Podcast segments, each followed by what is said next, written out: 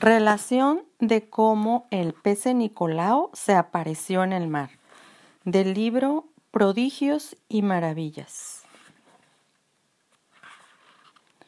De este pez Nicolao diré maravillas grandes. Presten todos atención para oír lo que no saben. Es verdad averiguada que nació como se nace. Era bonito y se crió en regalados pañales. Siendo de edad de diez años, era su vicio bañarse entre las soberbias olas que en su furia todo esparcen. Pronto creció en el muchacho una afición tan grande por el agua y por cruzar a nado los vastos mares.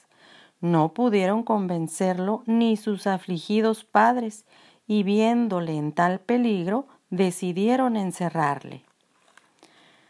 Se suelta y al mar se acerca, ni cómo el afán quitarle, aunque riguroso invierno con sus fríos le amenace.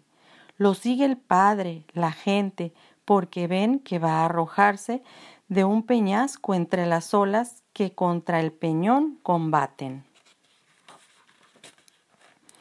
Oh, ¿quién fuera un pez? dice, para daros cuenta, Padre, del cristalino elemento y de sus secretos grandes.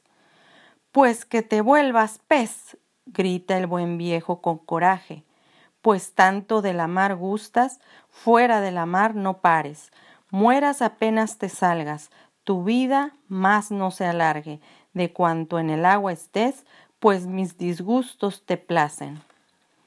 Apenas la maldición acabó de echarle el padre, cuando al hijo el medio cuerpo de pez le quedó espantable. Se adentró por las cavernas de aquellas profundidades, y año y día se pasó sin que se sepa en qué parte. Al cabo de aqueste tiempo fue a visitar a sus padres y a las orillas del mar pide que vayan a hablarle admiróse todo el pueblo de maravilla tan grande y de mil leguas venían a solo verle y hablarle. Dijo lindas maravillas, contó secretos muy graves y los pasos peligrosos señaló a los navegantes.